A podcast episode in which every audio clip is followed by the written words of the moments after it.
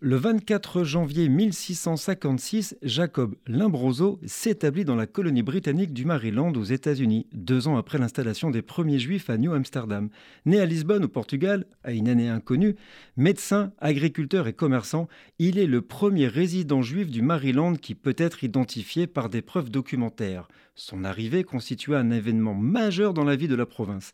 Rapidement, il exerça sa profession et jouissait d'une pratique lucrative lui permettant d'amasser des richesses considérables. Il est non seulement le premier médecin juif à s'installer définitivement dans le Nouveau Monde, mais le premier juif à résider dans le Maryland, connu sous le nom de « The Jew Doctor », comprenait le docteur juif. Sa carrière est du plus grand intérêt avec l'histoire de la tolérance religieuse du Maryland. Accusé par des fanatiques, il sera arrêté en 1658 pour blasphème, c'est-à-dire pour avoir nié la doctrine de la Trinité.